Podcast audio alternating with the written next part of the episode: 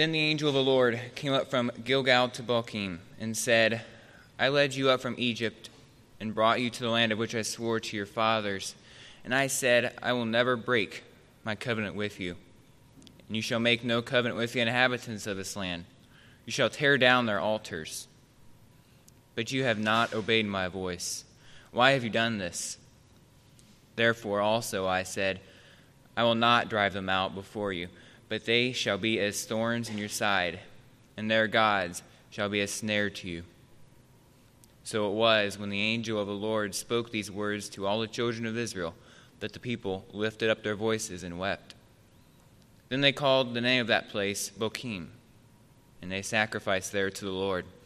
And when Joshua had dismissed the people, the children of Israel went each to his own inheritance to possess the land. So the people served the Lord all the days of Joshua, and all the days of the elders who outlived Joshua, who had seen all the great works of the Lord which he had done for Israel.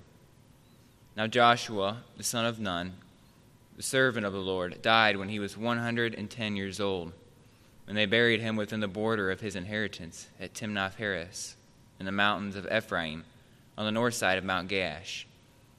When all that generation had been gathered to their fathers, another generation arose after them who did not know the Lord, nor the work which he had done for Israel.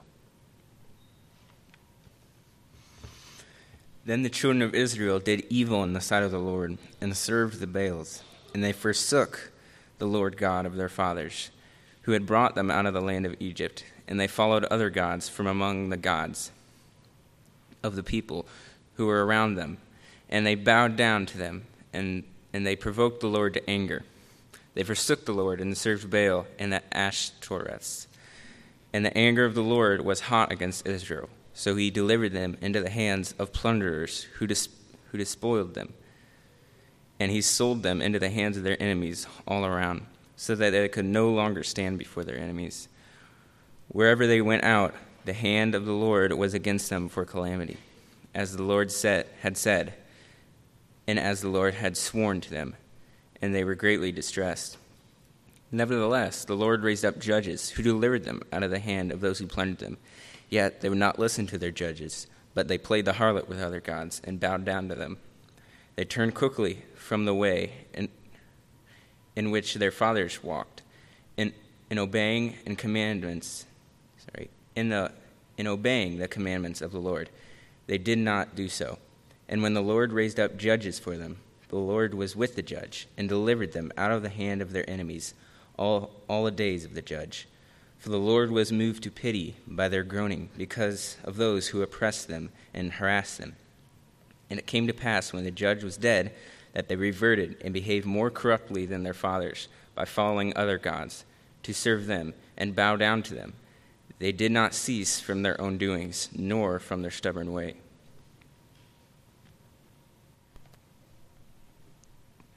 Then the anger of the Lord was hot against Israel, and he said, Because this nation has transgressed my covenant which I have commanded their fathers, and has not heeded my voice, I also will no longer drive out before them any of the nations, nations which Joshua left when he died, so that through them I may test Israel, whether they will walk, whether they will keep the ways of the Lord and walk in them as their fathers kept them, or not.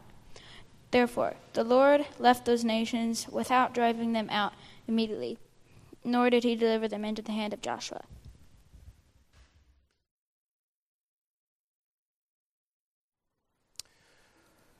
Thank you, boys, for reading Scripture this morning. Uh, selected that chapter in particular. Uh, believe that that chapter is one of the critical chapters in the book that kind of helps us see this pattern that emerges, this cycle that we'll be talking about, encompasses most of this book. Okay? We're taking another road trip this morning to the book of Judges. This is about the halfway point of our series here this summer as we are taking a book of the Bible each week for 14 weeks. We started in Genesis, and we will conclude our summer in Second Chronicles. Okay, so that's where we're headed. That's and today we are in the book of Judges. So with that in mind, I'm going to ask if you would to join me in a word of prayer, and we'll jump in. Lord, we thank you for your word. We thank you for your son Jesus. Thank you, Lord, for your Holy Spirit who abides in us. Lord, I pray that you would teach us this day through your word, that you would make us what you want us to be, that you would shape us according to the image of your Son. Lord, in the midst of a world that largely profanes your name, See that we shine like stars, exposing the darkness around us, being the light that you've called us to be. Make us walk in the path of your commandments and see that our, our witness is effective, that others might come to know your Son and have eternal life. Lord, we pray this morning that you would speak this is your word. I'm your messenger. Pray that your words would be spoken, your words would be received, that it would be your words that people hear and take to heart. So, Lord, through your word, I pray that you would work on us. And I pray that this generation here before us would never forget you, nor your word nor the testimony of your mighty works. We pray this in the name of Jesus, the one who rescued us, the one who delivered us. Amen.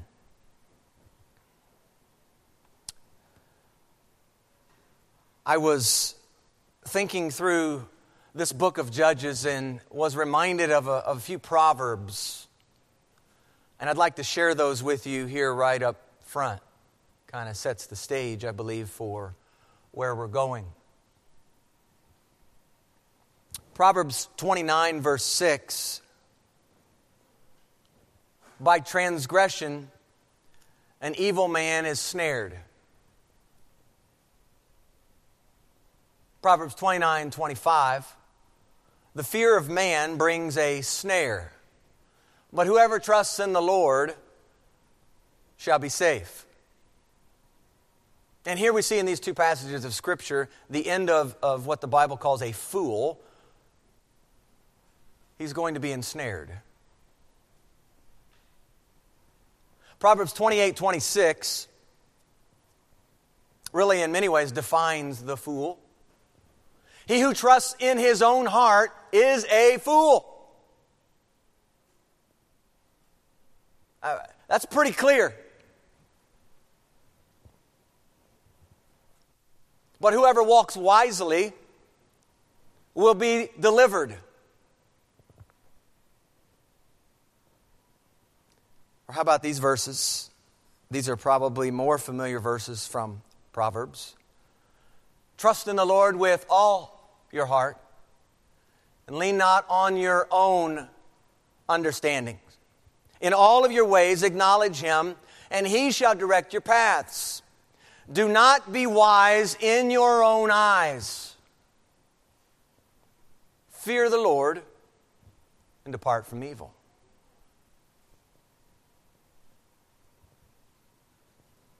And then there's Proverbs 26, verse 11.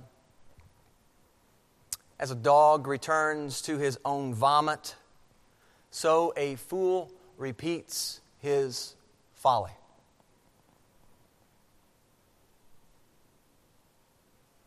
You know, I, this past week I had an opportunity. The Lord brought this to my attention as I was reading some of those Proverbs and thinking through the book of Judges. You know how the Lord works? The week of preparation, He gives you some things that tie in directly to what you're going to be preaching. And as odd as it may seem and sound, and as obscure and strange as it is, I was leaving the house early one morning this past week, and I walked out the front door, and I saw our cat, one of our cats, greeted me there on the front step as I was coming in out the door. While I was coming out, I closed the door, and all of a sudden I see the cat like start backing up doing just acting strange. And the cat proceeded to unload some things out of her stomach.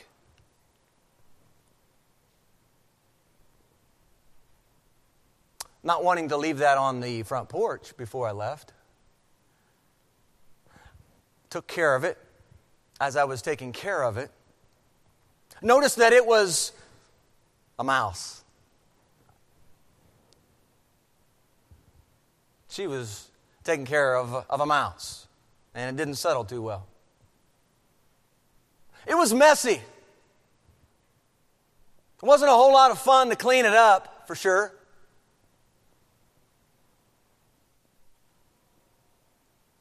So I witnessed this week on the backside of what came out, her starting to go back to it. I moved a cat away. No. The proverb says, as a dog returns to his vomit. I witnessed this week a cat doing the very same thing.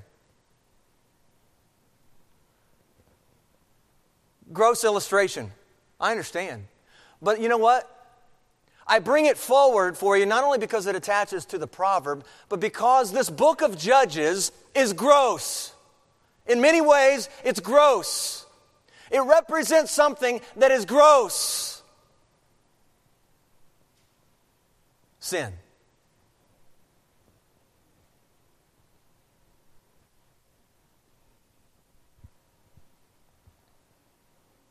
To give another, perhaps more palatable illustration,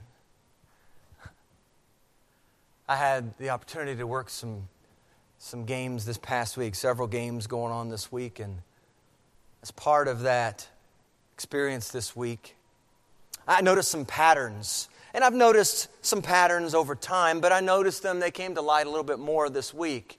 Patterns emerged from players and from the coaches and from the fans. I've come to recognize these patterns. They, they serve as a, as a mirror to the culture that we live in a society where everyone does what's right in his own eyes, where it's always someone else's fault.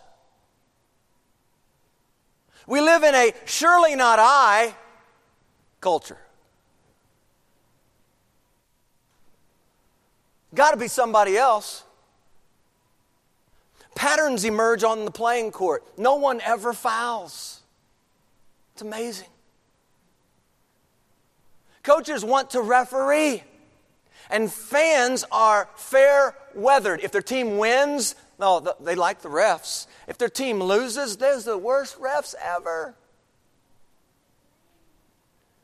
Patterns emerge. There's this lack of authority. There's no responsibility taken. There's a shortage of respect. Attitudes galore. Self centeredness abounds, where players think that the game is all about them. Entitlement reigns. spend any time refereeing basketball during the summer in particular, and you see what I call these snapshots of culture. And what I'm seeing is not good. It's getting worse. Progressing downhill rapidly.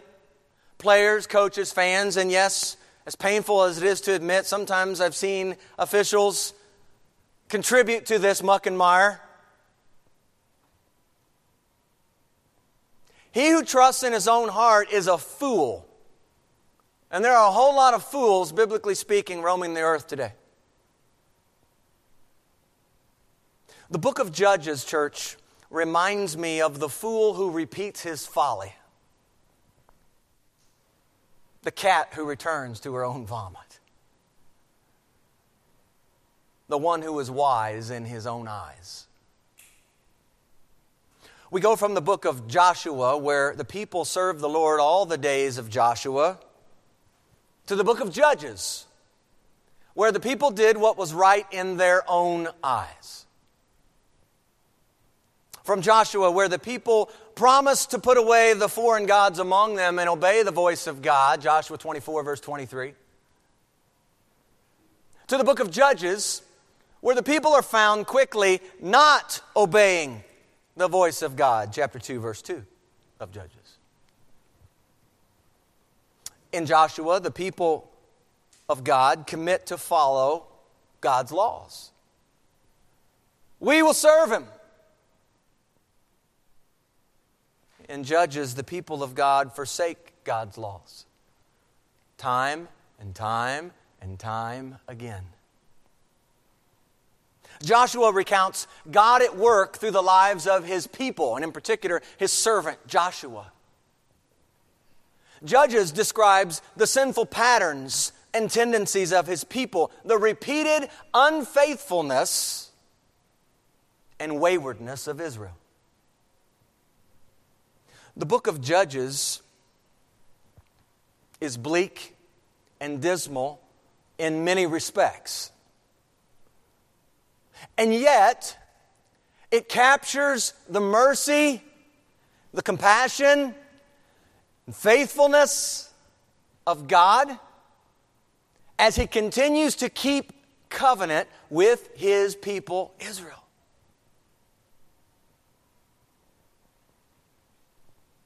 Hill and Walton, in their Old Testament summary book, they say that in the, in the book of Judges, covenant failures of the people were met by covenant faithfulness from the Lord.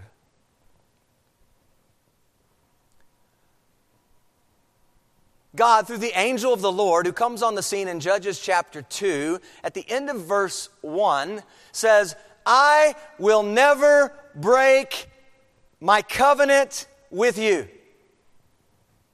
Now, listen, church. Isn't it good to know that the God we serve will never break covenant with us, his people? He's speaking that in regard to his people Israel in that time, but it is also true, isn't it? That what God promises, he can and will accomplish. Do we by faith believe that to be true? For those of you hearing this message, this book of Judges, I believe in many ways is a book of hope. You might be far away from God this morning. You might be wandering from His path currently. This book provides you with a God who punishes sin. He's a just God, for sure. We see this but He's also merciful and faithful to His promises. Listen, we, we covered last week that not one word of God's fails, all come to pass. That's the testimony of Joshua. And I would ask, who wouldn't want to serve a God like this? Who would, as it says in Joshua 24, who would really think it evil to serve this kind of God? You read through the book of Judges and you notice very quickly that its characters are flawed. Any flawed characters in the house today? Okay, this, this, this might connect here, okay? Because what we read when you open the book of Judges it's, it's a gallery of flawed people, is it not? They're broken. They're, many of them, immature spiritually. They're, they're a bit on the extreme end of things. There's some really odd characters here in the book of Judges. Some lack tact with people. I think of Samson Hey, hey, dad and mom, get her for me. You know, sometimes as I'm reading the scripture, I, I, I put in the margins, and, and, it seems like maybe more so in the book of Judges, uh, huh? Question mark. I don't talk to my parents that way. So there's this, there's this lack of, uh, uh, of tact. Some, some of these folks in here in Judges, they're, they're, they're weak. They, they feel insignificant. They feel like they can't be the ones to lead God's people, i.e., Gideon. Some are products of a broken home. And this, I believe, is a message all in itself to study the life and character of Jephthah, son of a harlot. Jephthah, by the way, is also in that gallery of faith in Hebrews 11. Some are fearful. Some make bad decisions over and over again.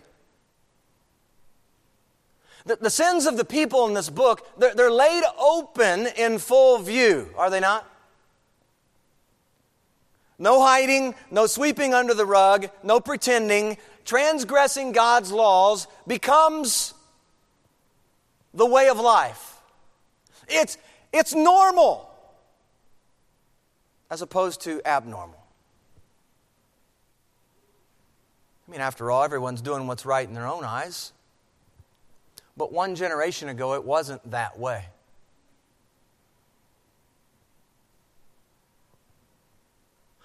Judges picks up one generation. One generation. I'll say it one more time. One generation is all it took after Joshua.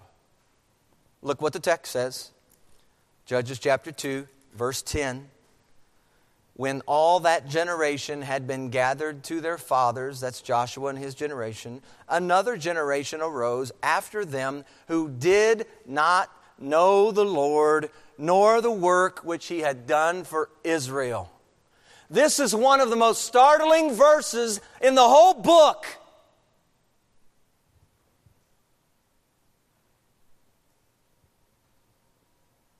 Things, as we talked about and left last week's message, things couldn't have been a whole lot better as Joshua, the book of Joshua, that is, closes. The people of God commit to serving the Lord with all their heart, putting away the foreign gods, inclining their hearts to the Lord, choosing to serve the Lord their God all their days. It looked great.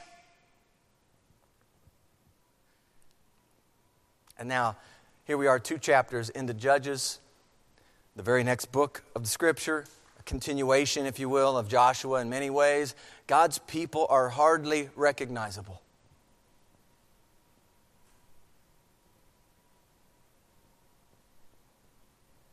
They've been appointed their respective lands in Canaan, and yet they look more like Canaan than they do Israel.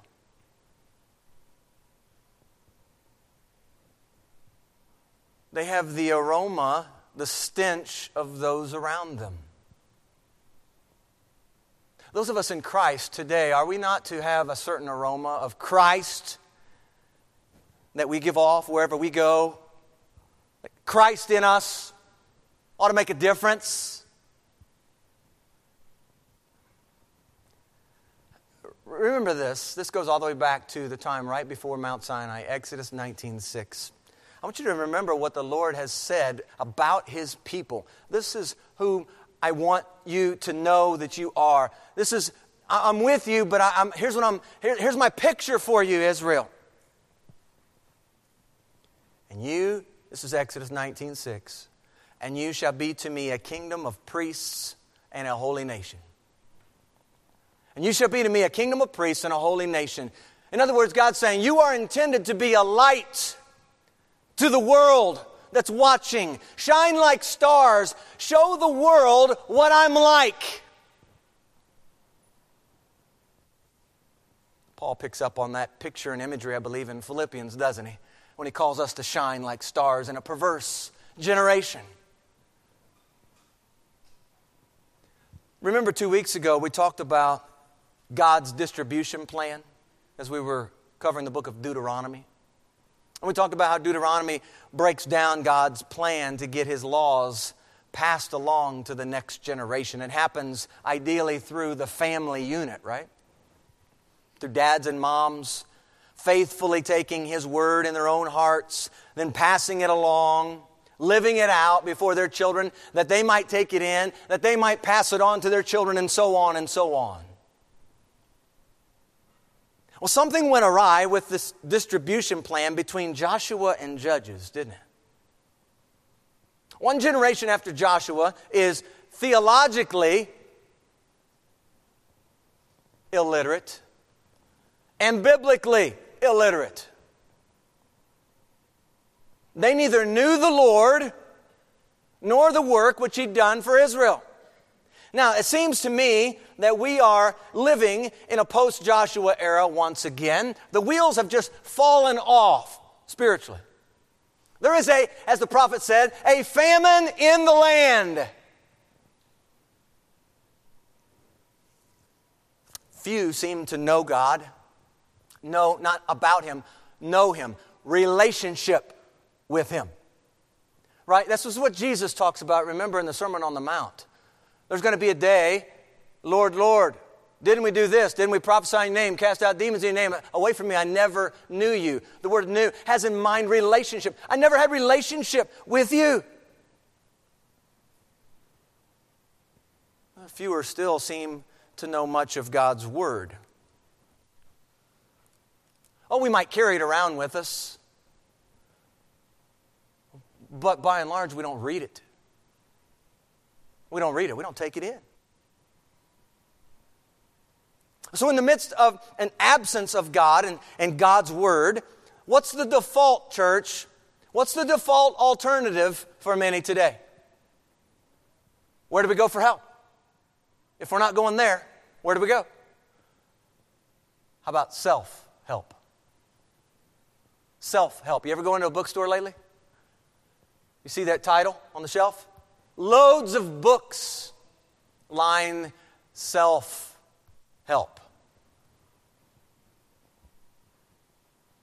Judges chapter 2, verse 19, the end of 19 says, They did not cease from their own doings, nor from their stubborn way. Proverbs 3 7, I remind you again, do not be wise in your own eyes. Fear the Lord and depart from evil. Now, this book of Judges that we're talking about this morning is a road trip that covers uh, well over 300 years. Travel some distance in the book of Judges in terms of history, time. The idea of judge, this is the book of Judges.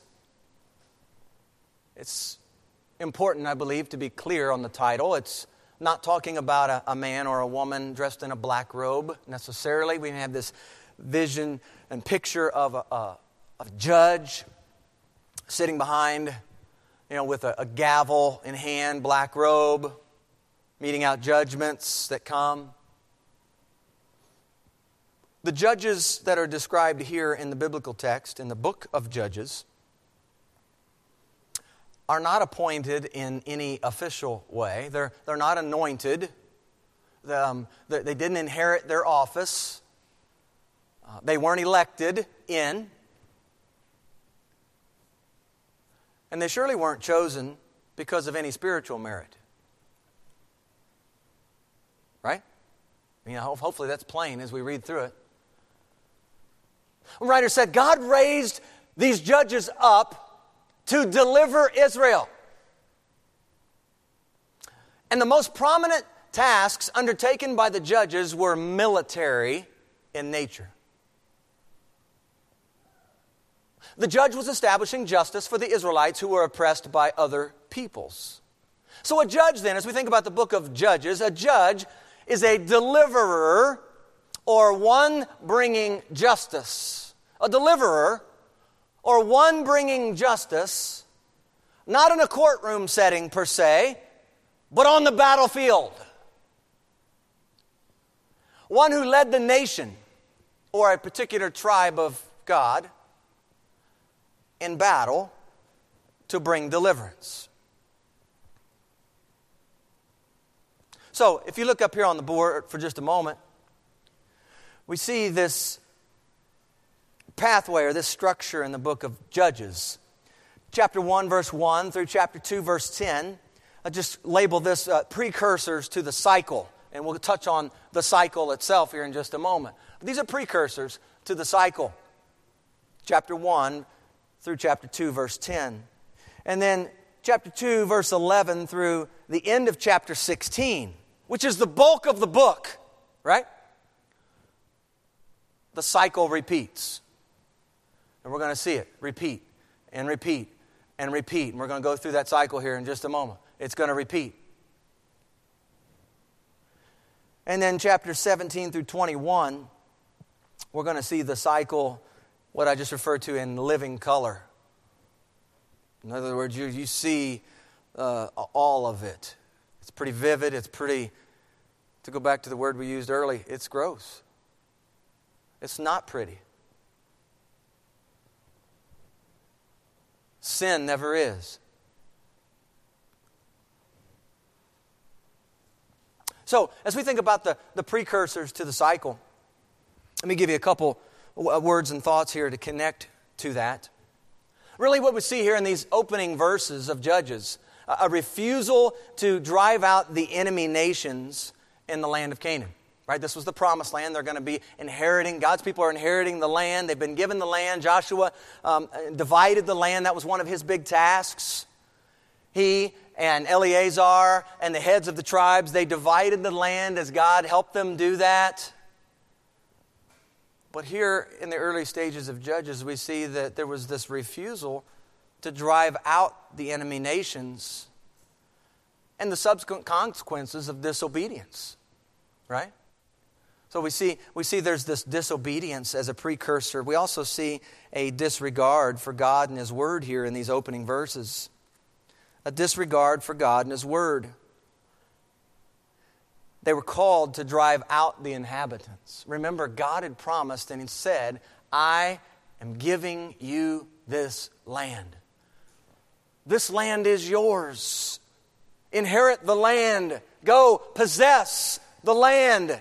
Dispossess the enemy nations. I've given them to you. All these kinds of phrases have just been repeated and repeated and repeated. Fact, if you go back to Deuteronomy for just a moment in your Bible to Deuteronomy chapter 11.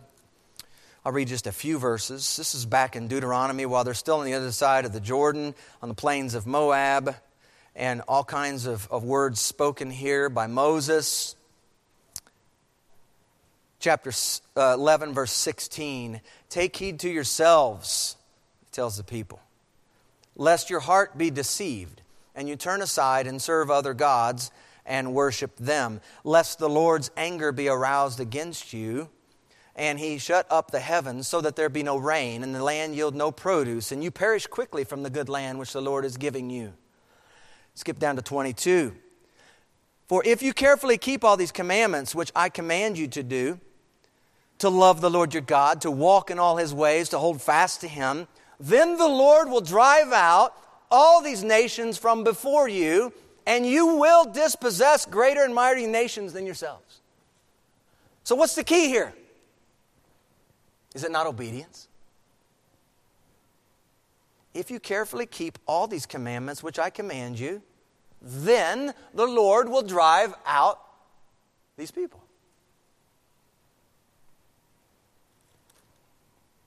Turn to the end of Joshua, chapter 23. I'll pick it up in verse 11. Therefore, take careful heed to yourselves. There's another warning, warning, warning. Take careful heed to yourselves that you love the Lord your God. Listen, I want you to see there's a connect here between obedience and love. Perhaps one of the reasons they find themselves not obeying is because they really don't love the Lord their God with all their heart, soul, mind, and strength. Perhaps that's also true of you and me today. We find ourselves in disobedience. Why is that? Do we love something or someone greater than we do our Lord Jesus Christ? Food for thought. In this first chapter and a half of Judges, we see these warnings. This is not new information, what we're reading about in Judges. This has been spoken, this has been warned. Uh, God, through Moses, has warned the people. God, through Joshua, has warned the people. Told them what will happen if they turn from God and His commandments. And we see there, we read in Judges 2, verse 10, the last verse of that first section. This generation, there's this disconnect within one generation.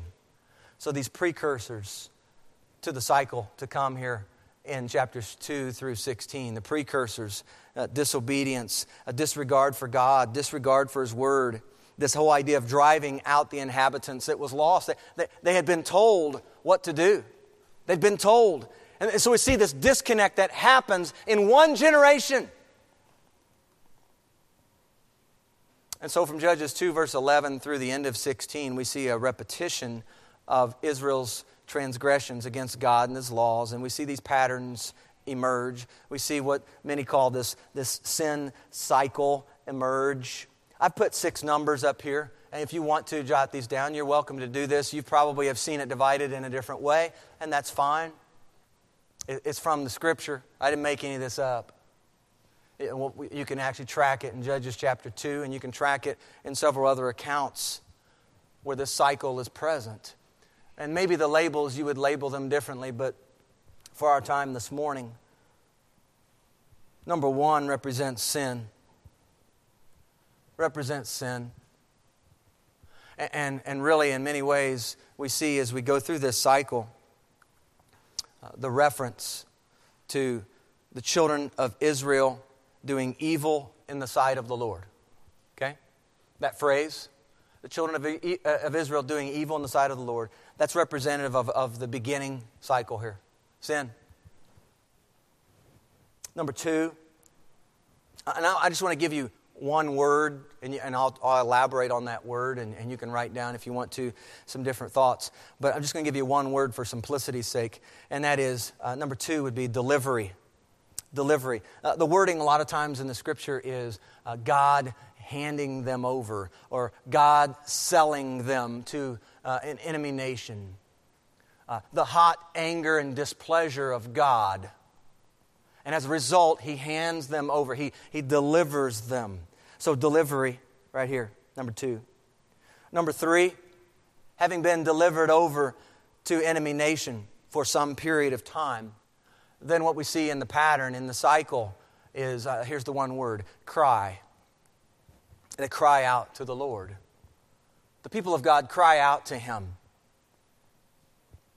Number four, following that cry out to God, we see God raise up a, here's the word, deliverer. We have delivery, he hands them over. We have deliverer, God raises up a judge.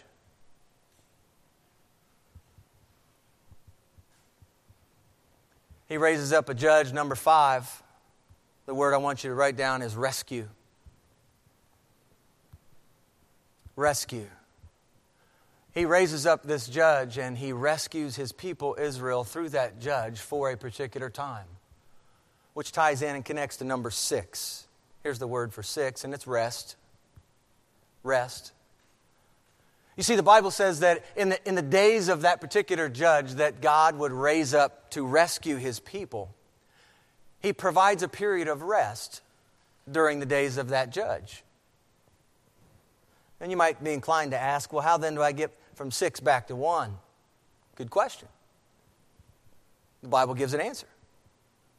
The Bible says that when that judge dies, that the people then revert to their old patterns and ways again.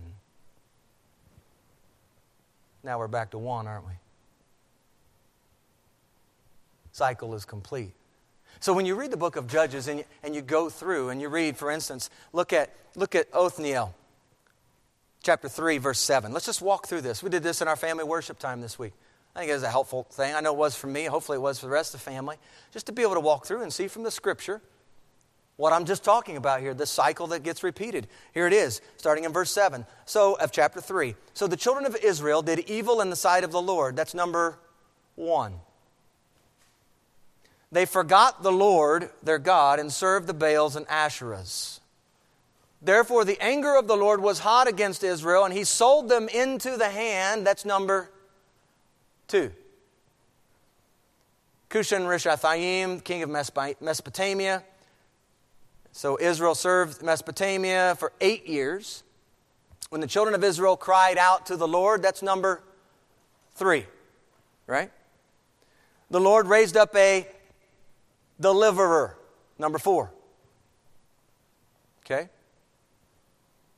It was Othniel, the son of Kenaz, Caleb's younger brother. The Spirit of the Lord, another theme, by the way, in this book of Judges, the Spirit of the Lord coming upon, comes upon Othniel right here in verse 10.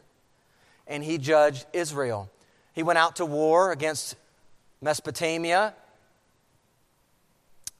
And it says that he prevailed. Number five, God brought about victory, right? Through this judge, brought about a rescue. And then the last verse there in that section, verse 11. So the land had rest. There's our word, number six. The land had rest for 40 years. And then Othniel died. Now let's get us back to one. Look at verse 12. And the children of Israel again did evil in the sight of the Lord. There we are. Do we see this? I think walking through one, just as an example, may be helpful. So that as you go through and you read the book of Judges, you can kind of, in fact, in the margins, that's one of the things I did this week I thought was, was helpful personally for me. I just put in the margins one, two, three, four, five. And you know, there's some of those judges are, are very short, aren't they? Like one verse. And so here's what I did with Shamgar at the end, the last verse of Judges chapter 3. With Shamgar. After him was Shamgar, the son of Anath. Well, who's Shamgar? He's a judge. So, number four, he's a deliverer, right? He's, he's, he, I got four down here. And he kills 600 men. What an incredible story here uh, with an ox goad. And he also delivered Israel. That's number five. So for Shamgar, I only have four and five. There are going to be some of these judges you're not going to get all one through six. Okay? But it's interesting to just go through all of the judges and just write down in the margins one, two, three, four, five, six. That way it helps you then as you go back through, you know what these are, as they're connected to different words and ideas and thoughts in the pattern of Scripture. Okay? So, what we see here in this second section, the largest section of the Scripture of Judges, is this repetition of Israel's transgressions against God, against His laws. We see these patterns emerge. The sin cycle becomes apparent. And, you know, really, as we look at the, the, cycle itself and we see these judges that are raised up, uh, there's more given here in the scripture uh, in regard to Othniel and Ehud and Deborah and Gideon and Abimelech and Jephthah and Samson than there is Shamgar, Tola, Jair, Ibzan, Elon, and Abdon. You might say they're minor judges minor, not because they weren't as important as the other folk, but minor, they just didn't get the, the press, the, the, the, space in the text. We don't know a whole lot about them. Okay, so they're minor in that regard. Well, this last section of the scripture in Judges is really a, a rendering of what happens when Israel takes on the habits of Canaan. We see this cycle and living color, if I was to give you three I's to define this last section, here's the first eye I would give you idolatry. Idolatry. Uh, we meet an interesting character named Micah. Remember him? Uh, interesting fellow. Uh, we, we see his story there in, in Judges 17 and 18. We see this personal idolatry, but we also see uh, the tribe of Dan, uh, tribal idolatry. I mean, it goes bigger than just personal idolatry.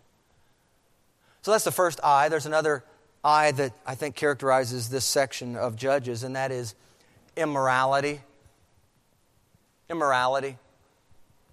Uh, chapter 19, uh, the whole deal around the, uh, the concubine and what happens there in Gibeah, and um, it's awful. So, so we have idolatry, we have immorality, and we have, lastly, what I would just call infighting, or we could also label it civil war. Chapter 20 and 21. The Benjamites end up going to war with the rest of Israel over this issue, this immorality.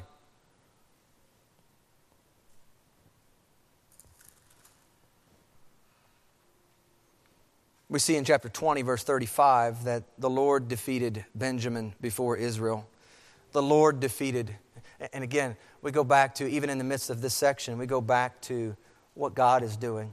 God raises up a deliverer, God brings rescue and victory through the deliverer. God does that.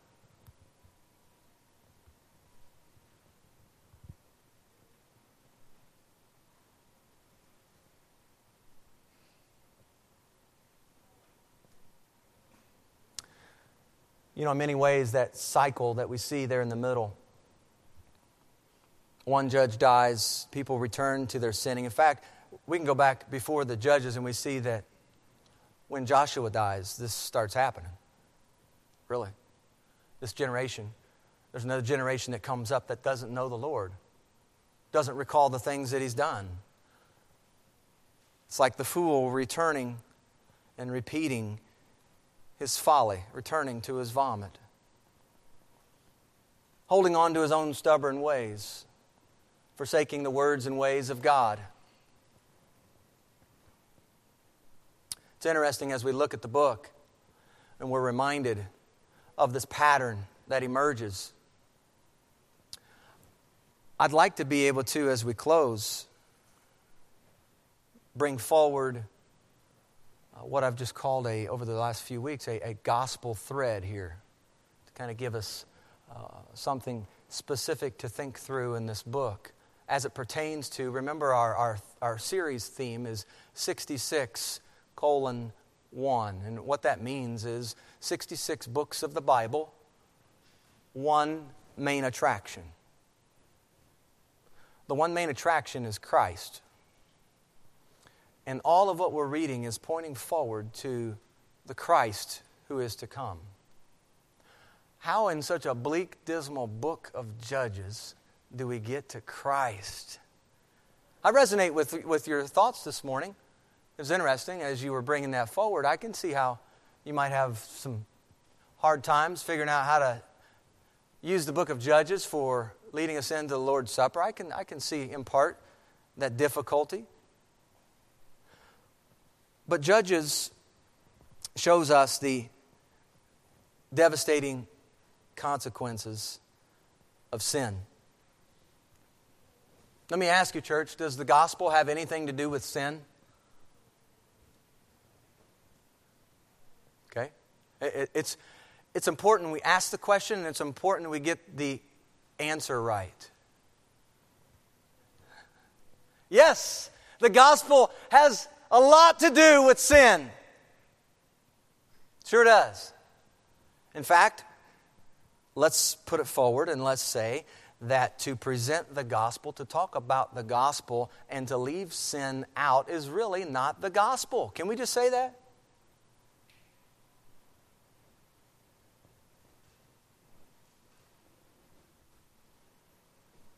Let me ask another question.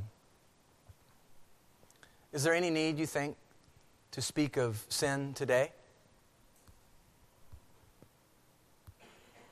Yeah. What is sin? I'll give you two basic understandings. We could go a long time on that one. But let's just be real clear and simple. Sin is any transgression of the law of God, right? The Bible tells us that in 1 John. Uh, we also read in, in the book of James that sin is knowing the good that you ought to do and just not doing it. I love the way, the practical way James describes it. You know the good you ought to do and you don't do it. Sin. So we have this good news. We have the gospel. We have this good news. And, and we need to ask the question then where does sin fit into this good news? Let me give you a few summary thoughts from the book of Judges. First of all, God will not leave sin unpunished. I think that's one of the things we see in this book of Judges. God will not leave sin unpunished. Here's the second thing we learn from the book of Judges sin's consequences impact the individual sinning and those around him or her. In fact, sometimes those sins get carried over into another generation.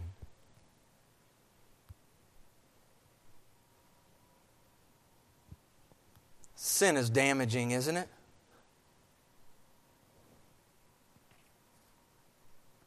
Number three,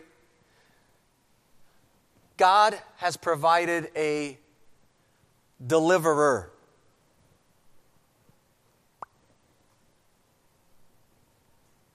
God's provided a deliverer. His name? Jesus Christ. And this deliverer has secured your rescue through the cross. This is good news. We can't talk a whole lot about the good news until we deal with the bad news. Some ugly stuff. Sometimes that's, that's that mess that you're looking at. It's, it's messy. But the good news of the book of Judges, the gospel that comes shining through in the book of Judges, while Judges is, is, is black and bleak and dismal in many ways, it points us to what sin is and how sin fits in the picture of the good news, the gospel. Sin is a part of this. Sin without this good news and the gospel over here is hopeless. But when it is put and placed in its proper context, what you begin to see is that things aren't over yet the book of Judges might say in the very last verse In those days there was no king in Israel. Everyone did what was right in his own eyes, and you're left and you're just going, Oh, this is, this is terrible. Listen, we've gone Genesis, Exodus, Leviticus, Numbers, Deuteronomy, Joshua, Judges. That's seven books. We're covering 66. The story's not over. It's to be continued. But it's all filling in pieces, pointing, shining light toward the one main attraction.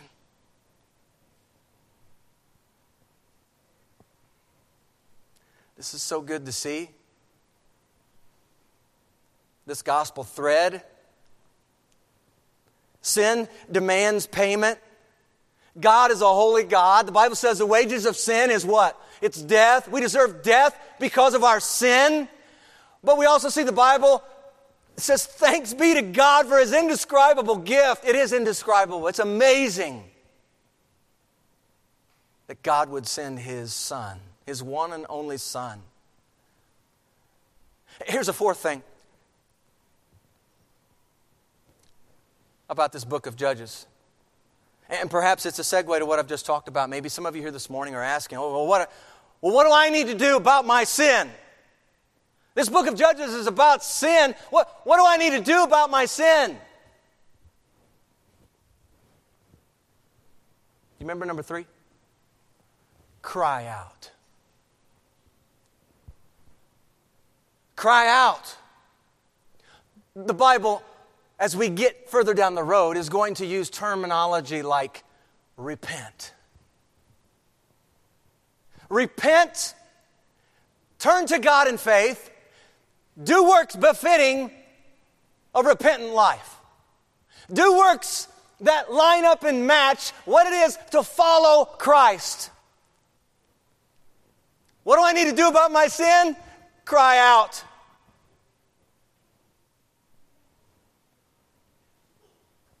Number five. What else does this book of Judges teach us? As we talk about the subject matter of sin, I believe one of the things that also becomes clear, and it will unfold as we keep going, and that is that we are called to walk in victory. Victory, victory. God raises up a deliverer so that his people would have victory. We are some of the, I'm talking about Christ followers, some of the most defeated people. We walk around defeated. Been reminded of that. We have victory through our Lord Jesus Christ. Your work in the Lord is not in vain. He died that you might have abundant joy. He died that you might have life. He secured the victory through His Son. And we're called by God to walk in what He accomplished. We're called, in fact, to stand, to put on His full armor and abide in Christ daily. Here's the last one, the sixth one from the book of Judges. And I believe this book, as we think about the big theme of sin and that, that ugliness that's there and, and, and all the follow up that comes. And again, we're going to see this unfold as we keep moving through the scriptures, and that is experience his promised rest.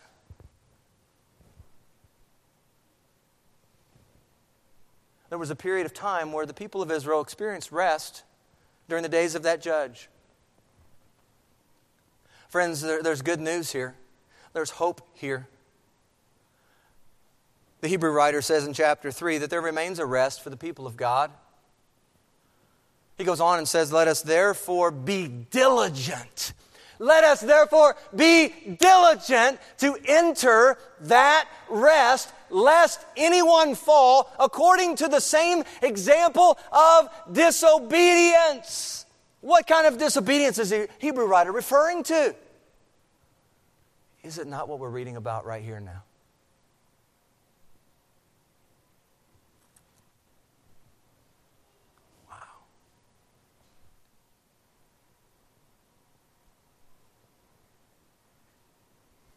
Came across a book title. It just jumped off the shelf at me. And I'm not, please don't go look it up or go buy it, okay? It's called Who? That's an interesting title for a book, isn't it? Who? I, I like the subtitle Solve your number one problem. Listen, this is talking about hiring the right people in the workplace. That's what this is talking about. But as I read that, I'm thinking about what we're talking about this morning. You can solve, listen, you can solve your number one problem, sin. You can solve that today. There's no need to wait. Today can be the day that you stop wallowing in your sin. Today can be the day that you do something about this sin, this something that's separating you right now from a relationship with God through Jesus Christ. Jesus Christ is the who. He's the who. We need to understand Christ is the who. He's the one who alone can solve your number one problem. God made him who had no sin to be sin for you that you might become the righteousness of God in Christ.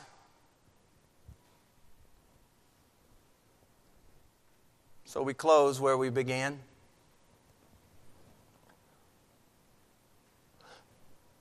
Trust in the Lord, church, with all of your heart. Lean not on your own understanding. In all your ways, acknowledge him. He shall direct your paths. Do not be wise in your own eyes. Fear the Lord and depart from evil. As a dog returns to his own vomit, so a fool repeats his folly. A book that in many ways is dark and bleak, grotesque. It's one of the 66 books of the Bible. It's one of the books that speaks to this subject matter of sin.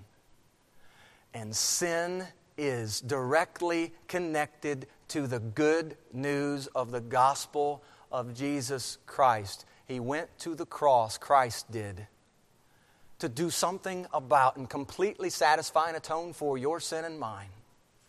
He took care of that guilt, that penalty, that shame. He took care of that through what his son did at the cross.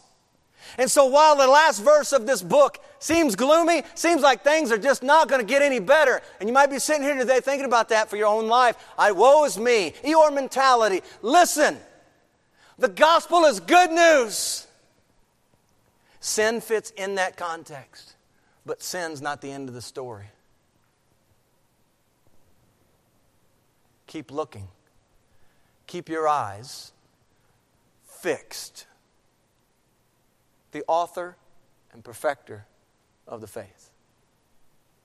Look unto Jesus. Keep looking. We're not done yet. Let's pray. Father, thank you for your word.